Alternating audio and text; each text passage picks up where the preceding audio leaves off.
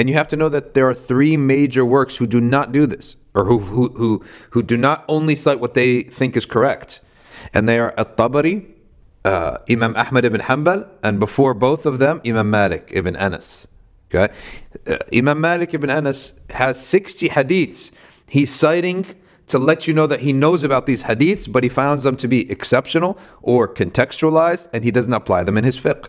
Imam Ahmad, his own son, came to him. He said, "Father, you narrated a hadith in the Musnad, but your ruling is different."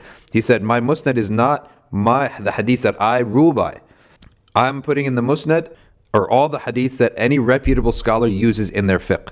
That's Imam Ahmad in his Musnad. At-Tabari as well, he cites many a hadith, which he's citing them so that you know they're there. Right? This is like scholarly honesty. He lists all these, and then he goes at the bottom and he said, "And I find the strong one, or the one that makes the most, that's most corroborated, or that fits with the texts, or that has no contradictions, to be X, Y, and Z."